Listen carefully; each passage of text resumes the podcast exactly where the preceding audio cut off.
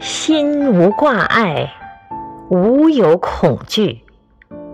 作者：林清玄。诵读：凤凰之音。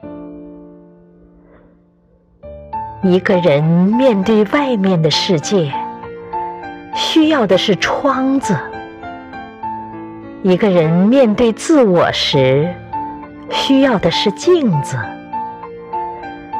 通过窗子，能看见世界的明亮；使用镜子，能看见自己的污点。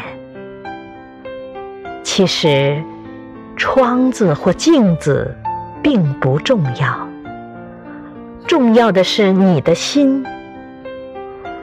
你的心明亮，世界就明亮。